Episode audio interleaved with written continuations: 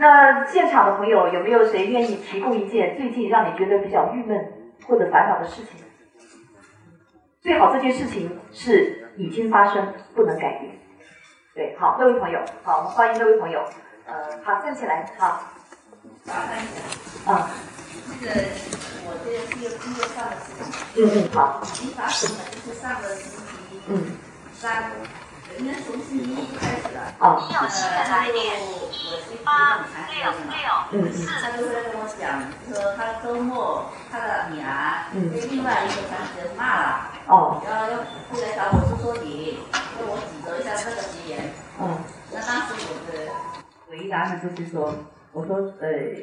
就是这个已经超出我的工作范围之内，也超出我的能力范围之内。但是呢，说你如果说要我协调的话，我可以从中去协调一下。就是说，因为他们都是残疾人嘛，只有监护人嘛，我就说，呃，我就说需要他们双方的监护人就说在一起，呃，就说商量一下。但是就是我当天呢，我其实我也跟那个呃残疾人李医师说了一下，你也知道每个人都有自我保护的意识，对不对？他会承认的嘛。那我也没有看到整个过程，对不对？我也不能强迫性的承认他骂了别人，是不是？所以我就隔了一天星期二，然后我们就有个活动，就外出了。外出回来的时候，他们两两个在路上好像又有矛盾。那当时我又没有在现场，哦，所以说呢，他下午呢就冲到我们上班的地方去找我，我也没在，就跟另外的这个同事说了一下。然后我星期三回去的时候，我就了解了，我就叫他过来。他一来呢，就是在那里哭啊，说他骂了我女儿，让我女儿吃不下饭呐，怎么样怎么样，就几天都没吃饭，呃，吃不下饭，睡不了觉。我也就听他就说嘛，他很气愤那个家长，呃，就已经是那种情绪已经到极点的情况下了。那作为我们来说，也不是什么专业的人士，要先他先说完了。那我说我要了解整个呃前因后果，然后呢，我已经给对方的监护人说了，要请他过来。但是星期三那天呢，就是上次那个呃残疾人的监护人说不能过来，要到星期四。这个过程，那星期三那天下午呃上午他来的时候，我们就听他们说，谁知道他看到那个残疾人出来之后，哇，就跳起来攻上去。猛在那里骂，甚至要打他。那作为我们是不允许他们这样做的嘛，我们就拉开，呃，骂得很严重。后来我也有点，就是把我的情绪调整，我就问他一句：“那您到底要我怎么样解决？”我那我不知道我这句话有哪里错了哈。那因为他这样子不理性，我也我有出于保护我那个我的服呃服务对象，我不能让他游在那里的嘛。你作为一个正常的人，你应该是要控制你的情绪，对不对？他就冲出来。呃，他有说不出了一个所以来，我就是说我要骂回他，出口气，他这样讲。我说你骂你可以骂，但是你不能在我的面前骂，也不能在我的范围里面去骂。后来我就叫我那个残疾人就进了呃屋里面了，他就在门口里破口大骂，骂骂骂骂骂很厉害很厉害。那星期三发生这样的哈，星期四早上回，因为他们星期三午就这样骂了嘛，那整个没办法处理嘛，就只能去冷处理了，让他们回去了。但是星期四就约了双方的家长都来了，就说是还没来之前，我刚回到办公室门口，他的女儿就冲到我的面前说：“你，他昨天投诉我打他，怎么回事？”其实我记昨天，因为他们一直在吵，我都没反应是怎么样回事，我整个人都愣住了。我说有吗？哇，这句话就不得了，因为他们的思维哈，他们想的都不是那个，你就是帮了他，就让他帮我，那这个你也不能跟那个残忍。争辩这个问题啊，后来我就说，即使说他找了我投诉你打了他，首先这事情不是让你来质问我，我就要回答那个残疾人，因为但是呢，他们那种情绪啊，然后也是，只要他不合意听的话，他就会大哭大闹那种的。后来就是我我也我也就另安排另外一个同事去呃安抚他，然后就等了那个呃。双方家长来了，来了之后呢，我又叫了第三方，就是我们呃街道又专辑过来，因为在这个基础上，他们都不信信任我了，就说呃，生事那个人他也不信任我，说我也是帮的另外一个，这个本身他觉得他是委屈者，他也说我帮的另外一个，那我双方家长来的时候，那个家长就说被伤害那个家长就就在那还在那里哭哭哭哭哭哭哭。那我们就是说从头到尾我们都要呃问你要一个什么样一个结果。最后呢，我觉得他只是一股气在那里去，对，然后并没有，而且你一个正常人，你跟一个不正常的人，你要他做出一些呃怎么样的一一个那个什么去，我们最多是引导他呃呃，就说骂人是不对的，你要跟他道歉，然后而且保证以后不要发生这事情。那我们我不知道我的思路对不对，我说我最多能处理的也就是这一点，而且其他的你说。骂被骂了，我觉得我心里受伤了。你要赔偿之类的，你也是只能是说你跟那监护人去协商去去去要求，对不对？那我们从一开始提出来说，你要我们怎么解决？他没有答案。然后，呃，第三方过来了，就把他们每一个涉事在里面的人都一个一个去聊了一下，谈了一下。就你在这个过程中，你现在是不是觉得还有情绪？我也还挺委屈的，挺委屈。对，我们就先。帮助你的情绪，好吧，就是你自己的这种情绪，呃，然后他们的问题怎么解决，那需要一些专业的技巧，好，就是你怎么样能够让他们觉得舒服，那是一个专业技巧。但是你现在是觉得比较委屈，是不是？那我我没有，我这不是委屈，我这是这事后我还要觉得要跟他们再来一个跟踪去了解的嘛，因为他们不会说因为我做出了处理，他们暂时的一个平复，不会后面不会说有怨恨。那个受事人他也觉得很委屈啊，他就骂了他一下，就好像要治，治他是死罪，一定要惩罚到什么程度，他也很委屈啊。那我虽然说，呃，呃，让他就说回去这样冷静一下，但是他是个活人，他肯定会走来走去的嘛，对不对？如果他觉得是因为你而受了惩罚，而且他肯定也会找找那个女孩子啊。那我本来就是我的顾虑，还有我也跟跟他那个呃监护人讲了，我说我处理的方式不不是我不处理，而是说我要考虑的综合性，然后双方都在服的情况下。而且而且我我也是当时我我不是有情绪，而且我很疲惫，因为这段时间都很很多事情，然后我我有很多活动，所有活动呢也必须有个前奏的，我必须要写很多文字上东西，然后批了，然后才能去做准备去进行。当时我跟我们那些呃残疾人我都说了，叫他们配合一下哈，然后在家里面那些工作啊，尽量就是互相去商量解决一下。但是现在把他们在平时生活的也带到来。我那天我生气的呃不是这信息，也不是残疾人，而是那个家长，非常的就是不理性，而且他还会去挑唆他女儿，呃说那个残疾人呢说了你打了他怎么怎么样，那你把不良心又再传给你女儿，然后你女儿本来身体就不好，你又把他然后再让他来找我们，我们都已经安排了你们今天来协商了，然后你还这样子关注他这种不良的情绪，那就告诉我们工作没办法去开展去。那后来我也就说叫我的情绪往上面去平衡，我说再是这样子我无法开展工作，我说要不你就调离我，还是说你就处分我，我我真的都都没给我时间去处理，而且那家长都在那里破口大骂，骂了整个小区的人都知道，但是他不是说骂我们，但是等于骂我有什么区别？好，好，知道你的事情了啊，好。嗯，这样吧，因为刚才我是说呢，自己有什么烦恼的事情啊？那那因为这位朋友讲呢，他是一个比较呃由头到尾讲了一个这个事件的全过程啊。呃，那可以听出呢，他还是会觉得有一些情绪。那我们以此为例吧，就是呃，当然这个事情呢，其实也还不是说到了一个完全没有办法改变的时候，呃，因为其实接下来可以做很多工作去改变这两个家长他们的一些呃一种心态是可以做的哈。但这个事情如果让自己已经觉得很生气或者很委屈了，那我们不妨用虽然但是来别的朋友帮他来调整一下，那就用虽然。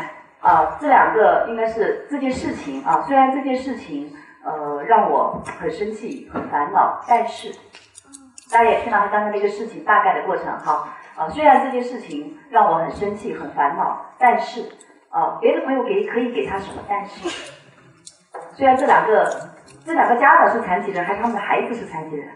啊，孩子啊，虽然这两个呃家长应该是主要是家长对吧？让你觉得很生气。虽然这两个呃孩子的家长让我觉得很生气、很烦恼啊，或者说这个很委屈，但是好，这位朋友，你给他什么？但是。但是我已经尽了最大的。嗯，但是我已经尽了最大的努力。好，对，虽然这件事情让我很呃让我生气，让我这种烦恼。对，好。这是一个但是，对，但是我已经尽力了，对，还有没有别的但是？如果我们说出十个以上不同的但是，也许我们再来看这个事情就不一样。好，后面的一个朋友，但是什么？但是事情还没有到更糟糕的地步，没有出现呃身体上的伤害。啊，对，但是呃还没有事情还没有到一个更糟糕的地步，没有出现，还没有出现身体上的一种伤害，好，好，很好，啊，那个朋友呢？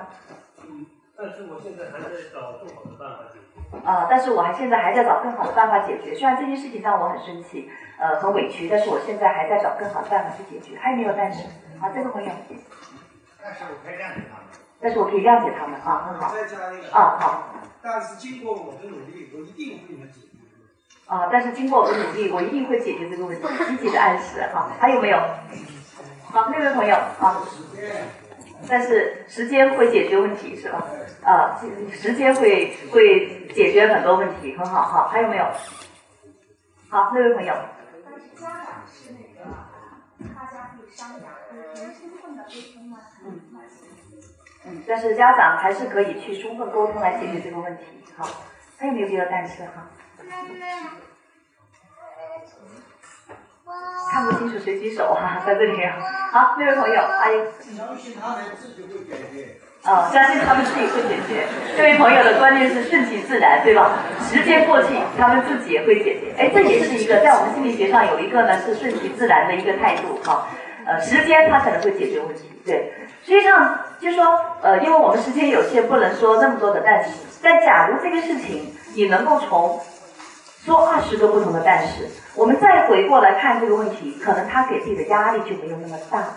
好，所以说可以说很多但是，虽然这件事情让我很委屈或者很很气愤，哈，呃，但是刚才讲到哈，就是大家可以讲到了很多都可以都都是很好的但是哈，但是时间诶过去之后，可能这个问题就解决了，但是哎我还没有到一个最糟糕的地步哈，呃。虽然这件事情让我生气，但是其实还有很多但是的哈！但是要考虑到他们有两个残疾的孩子，对吧？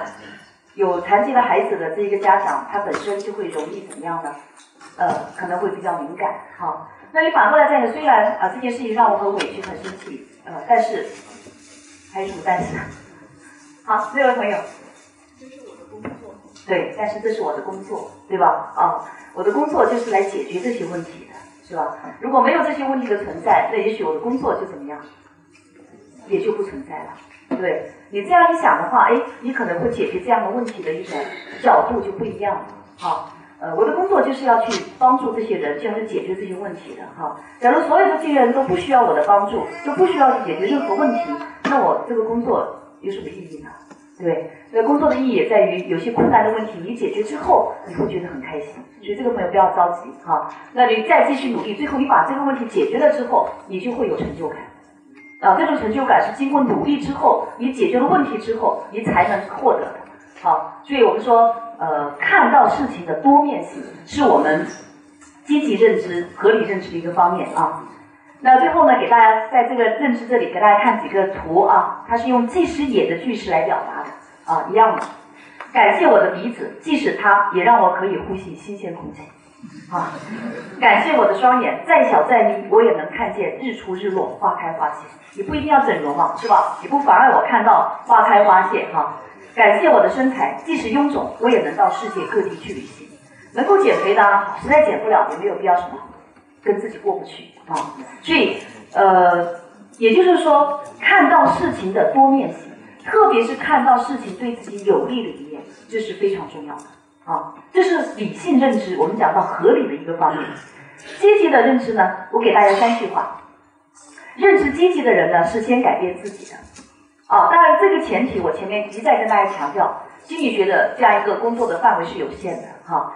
呃，还没有能够放到一个改变社会的角度去谈啊。我们说看到社会中的一些不公正、一些问题，我们要不要去改变？当然要，但这是另外一个问题。我们是放在我们调节心态的角度来看，哈，不能改变环境就适应环境，对，不能改变别人就改变自己，不能改变事情就改变对事情的态度。那这个我们可以让自己的心态呢会更平稳一些。这个这个我就不展开讲了啊。那前面讲到的认知是从观念上来讲，那第二个呢，就是要直接来讲到情绪问题啊。呃，我前面也提到，每个人都会有情绪不好的时候，那我们怎么样主动调节情绪？其实认知调节它已经是跟情绪调节有关系的，因为认知改变了，情绪可能就会发生变化。但除了那个认知改变之外呢，还有很多情绪调节的方法。那我也想跟现场的朋友做一个交流啊。那你最常体验到的一些负面的情绪是什么？我这里列了一些啊，大家可以，这其实也是一个宣泄的过程。你说出来，你就会觉得舒服一点。你最常体验到的负面情绪有哪些呢？说三个。好，这位朋友，你最常体验到的是哪三个？嗯，一个是害怕。害怕啊？什么时候会害怕？就是夫妻两个人没有没有共同语言的时候，就是甚至他有他说的每一句话，我都会懂，就反正就是害怕会害怕哦，这样。哦，就是就是会害怕，嗯，害怕婚姻的关系受到影响，嗯，好。还有呢？愤怒。愤怒，什么时候会愤怒呢？有时候跟他没法沟通的时候，他就说：“对你这种人，嗯，然后你就愤怒。对啊，我就不想跟大家在一起，因为反正在这个。嗯嗯嗯，会有愤怒啊，好，还有呢？还有就是冷漠吧。冷漠啊，嗯，害怕、愤怒、冷漠啊。呃，很好哈，就说不说对情绪很好，就说能够真实的，能够呃袒露自己哈，能够说出来。我相信这位朋友他是很真诚的表达他的情绪，呃，而且可能会跟呃这种丈夫之间哈，会在那种关系的处理上，呃，可能是有一种更好的希望，对吧？很好，好，就是这样的愿意去改变的一种做法，非常好。还请一个朋友来说一下哈，那位朋友，好。嗯，我觉得我最有的一个负面情绪是冷漠。冷漠。其他的好像没有。其他没有，就冷漠。啊。呃，为什么会冷漠呢？因为我觉得就是每个人其实都挺不容易的。嗯嗯。那你你你承受的一个痛苦，可能每个人他都会承受。所以我觉得，如果你你承受什么不幸或者你承受什么痛，我觉得没什么大不了。嗯嗯。因为每个人都是这样子的，所以我会觉得我会对别人的不幸或者糟糕的心情持冷漠的态度。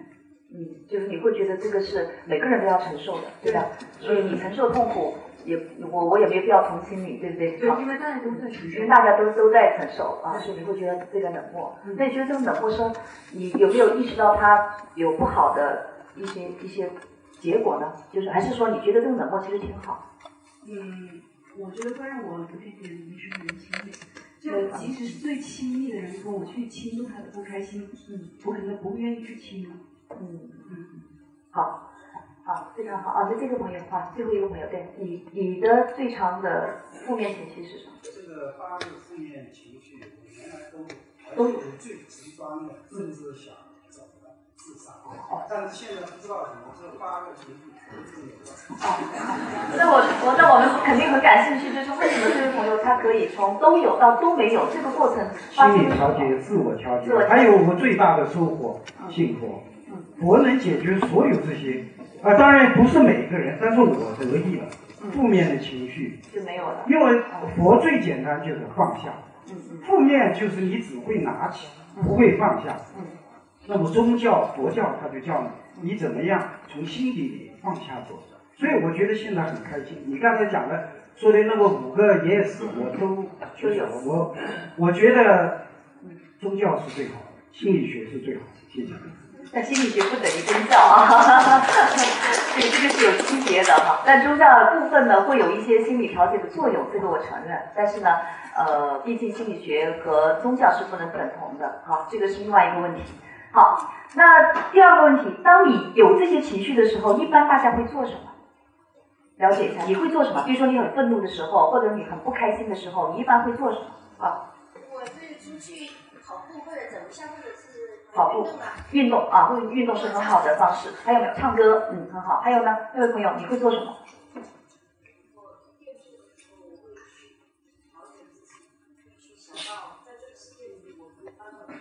我可以帮到别人什么？啊，就是去帮助别人，是调节自己心态很好的一个做法，很好。还有没有？好，这位朋友，你会做什么？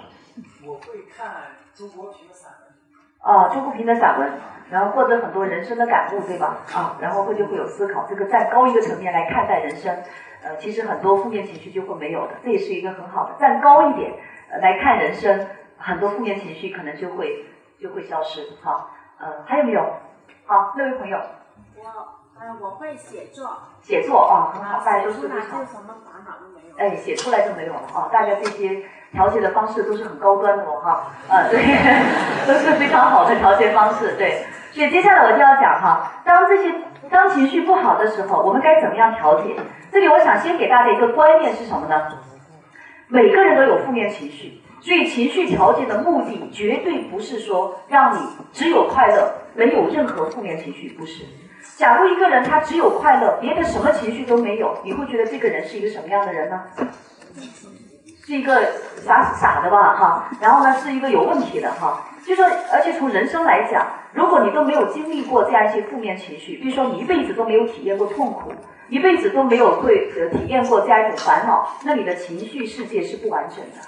所以，当这些情绪来的时候，你不要去抗拒，你要接受。啊，我现在焦虑，我就焦虑了；我愤怒，我就愤怒了。你不要马上说啊，我不要愤怒，我愤怒了，呃，我就会觉得，就说觉得自己更糟糕，然后呢，你的心态会更不好。接受它，好，然后呢，但是我们调节的目的是让我们尽快的走出来，甚至把这种消极的情绪转化为积极的力量，这是我们要做的，而不是说我消除这种负面情绪，你做不到，好，而且也没有必要。啊，因为人也是因为有各种各样负面的这种情绪体验，那他整个情感世界才会比较的完整和丰富。比如说在恋爱过程中，有谁在谈恋爱的时候只体验到幸福，没有体验到负面情绪的呢？没有，都会有，对不对？那正正是这样一个过程，会让你觉得这个爱情是完整的。好，但是我们要做的是，就当这个负面情绪到来的时候，我怎么样尽快的能够调整好心态，并且把这种负面转化为积极的力量。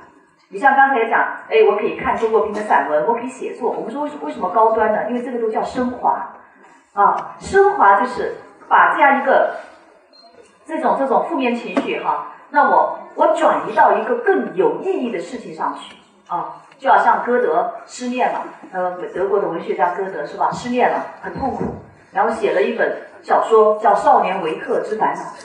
哦，那你这个就是升华了哈。小说写完了，他的痛苦也减轻了，还留下了一部伟大的作品。啊，呃，当然我们大家也不要觉得，哎，那我这个情绪不好的时候，我既不看周国平的散文，又没有去写作，那我好像很低俗哦哈。那也不是哈。我们很多调节的办法，有一些不要那么高端，但是它也能够起到作用。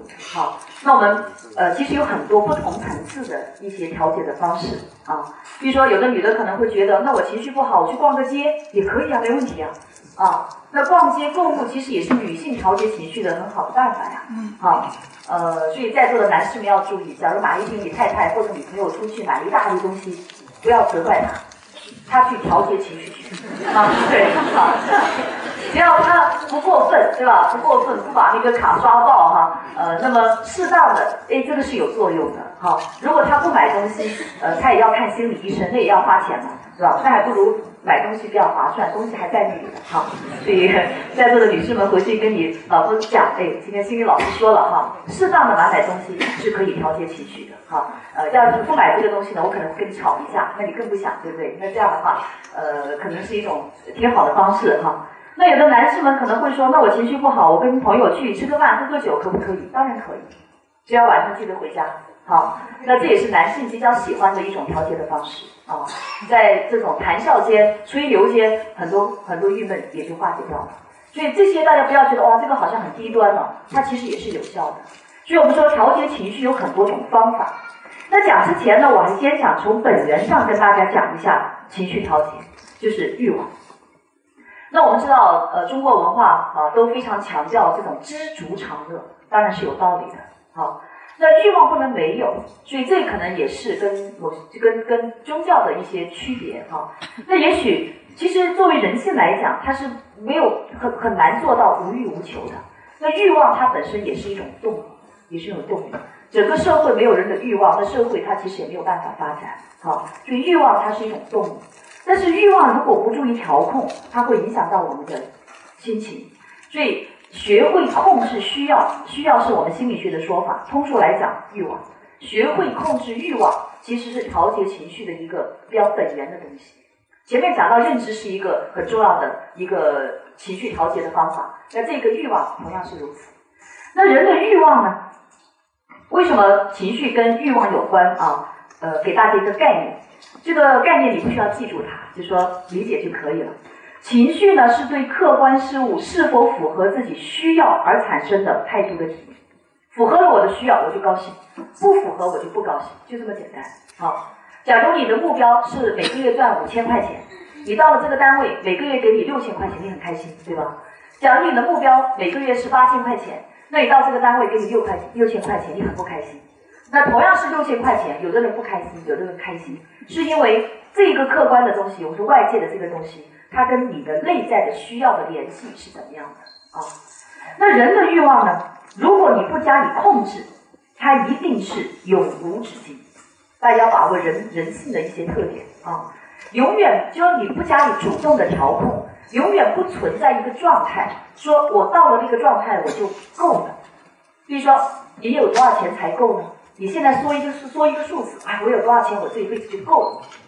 等你真的有那个钱的时候，你是不是觉得够呢？不够，可能够了几天，够了一个月，马上就会不够了。那因为人的欲望它一定是会发展。那我给大家看一个明朝有一个叫朱载堉的人写了一个十不足啊，大家看一下，他就是人的欲望的一个发展。终日奔忙只为饥，才得有时又思衣。志下临摹身上穿，抬头又嫌房屋低。盖下高楼并大厦，床前缺少美貌妻。娇妻美妾都取下，忧虑出门没马骑。啊，现在性质是一样，只不过是把马换成宝马，是吧？这个形式不同，性质一样哈。将钱买上高头马，马前马后少跟随。家人招下十数个，有钱没势被人欺。现在不也也也有人会这样吗？哈，赚了钱就想去，呃，有势力了，是吧？一拳全是选拔，哈，一拳拳到知县位，又说官小是卑微，一攀攀到阁老位，每日思想要登基。一日难面坐天下，又想神仙来下棋。洞宾与他把棋下，又问哪是上天梯？上天梯子未坐下，阎王发财鬼来催。若非此人大限到，上到天上还嫌低。那人的欲望一定是一步一步发展。我们说欲望不能没有，没有就没有动力了。但是在这个过程中，我们要了解人性的这个特点，你要主动的加以控制。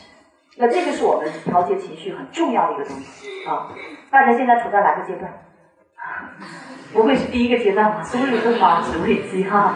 好啊，不管你处在哪个阶段哈，就是说你不加以控制，它它会是一个不断的一个发展的过程。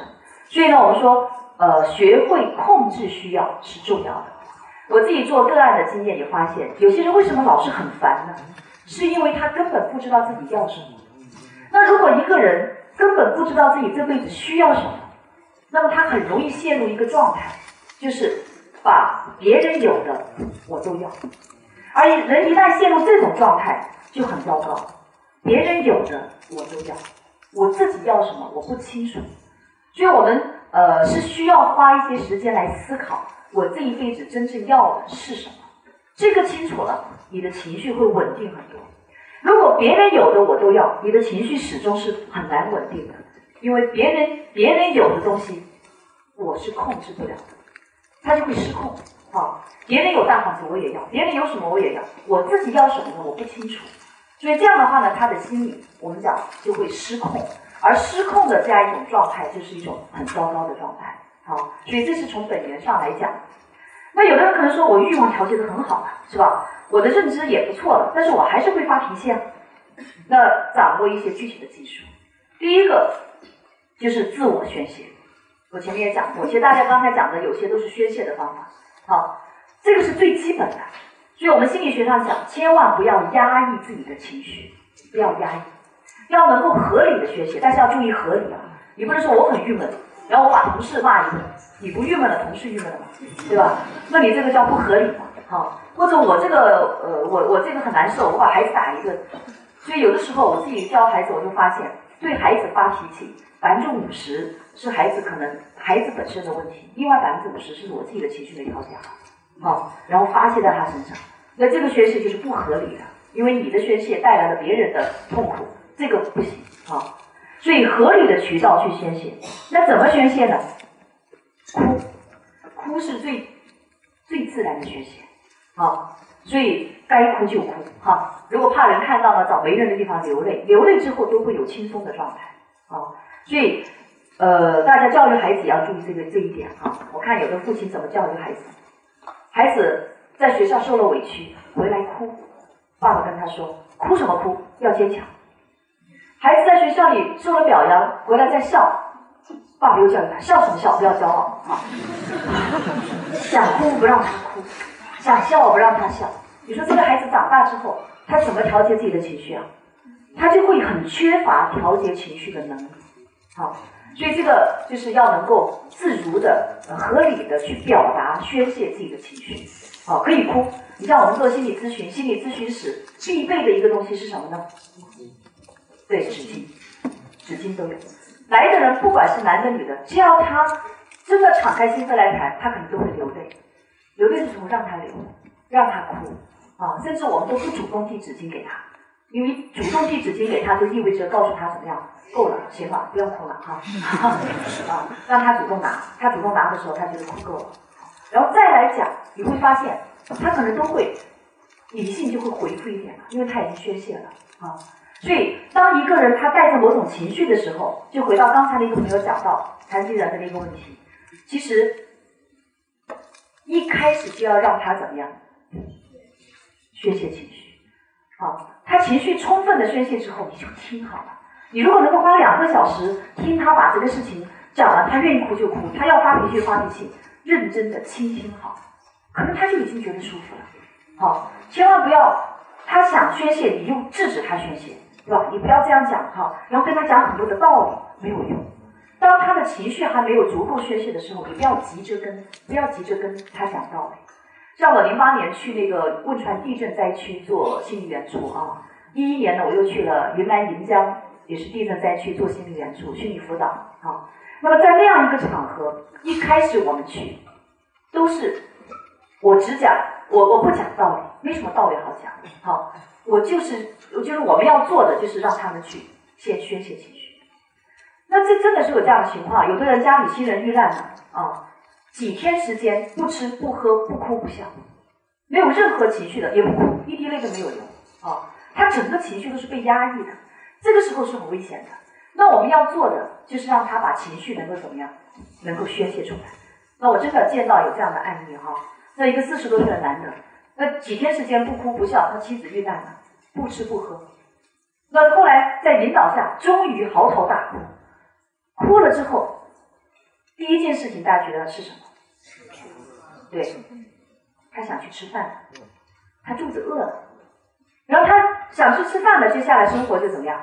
可以慢慢的恢复正常。啊，所以在那个时候，如果是拼命的压抑情绪，会带来问题。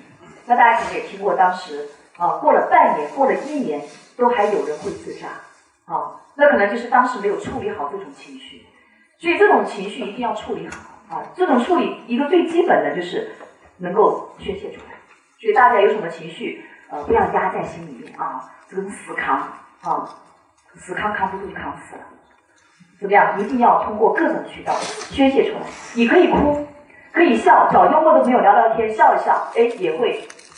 宣泄很多，可以说说是很好的宣泄。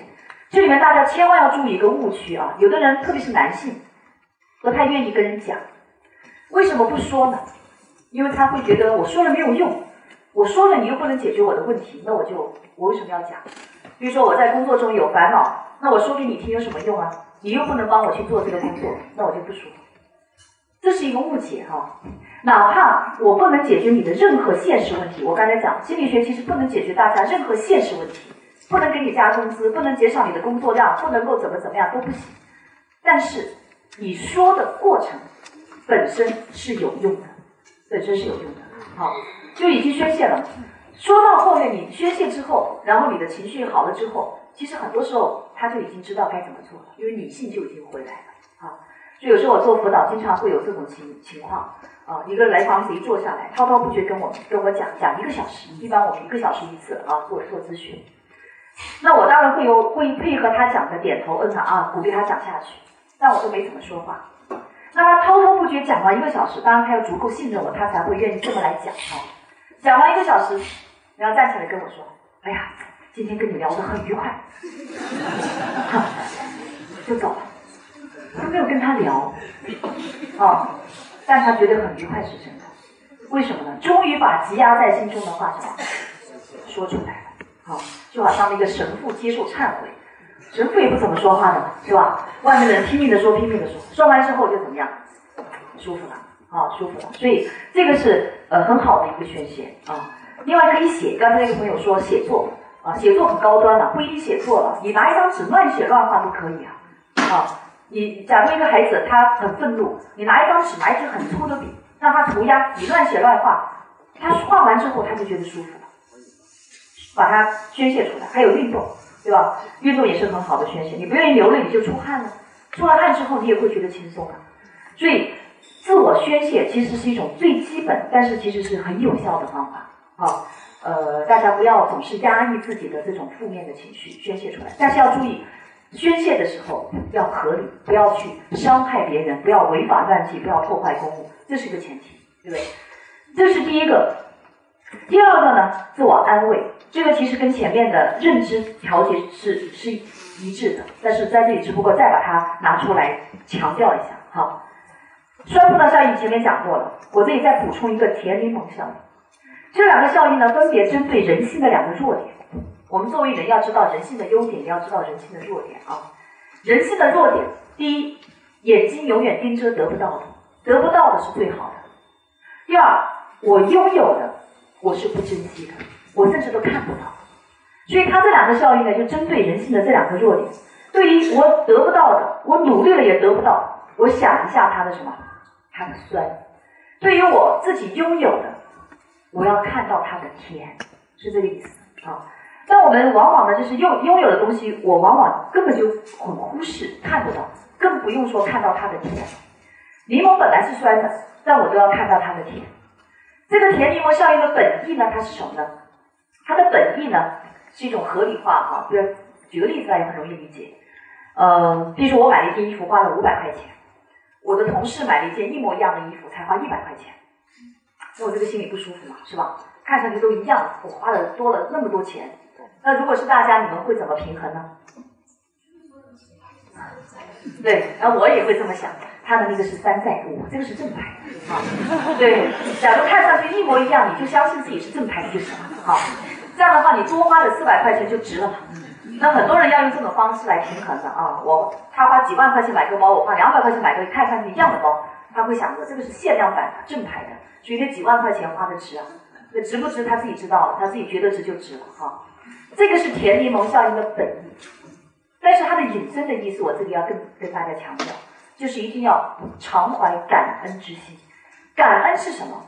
感恩就是主动的想到和珍惜自己拥有的东西。什么叫感恩？感恩就是觉得我拥有很多，对不对？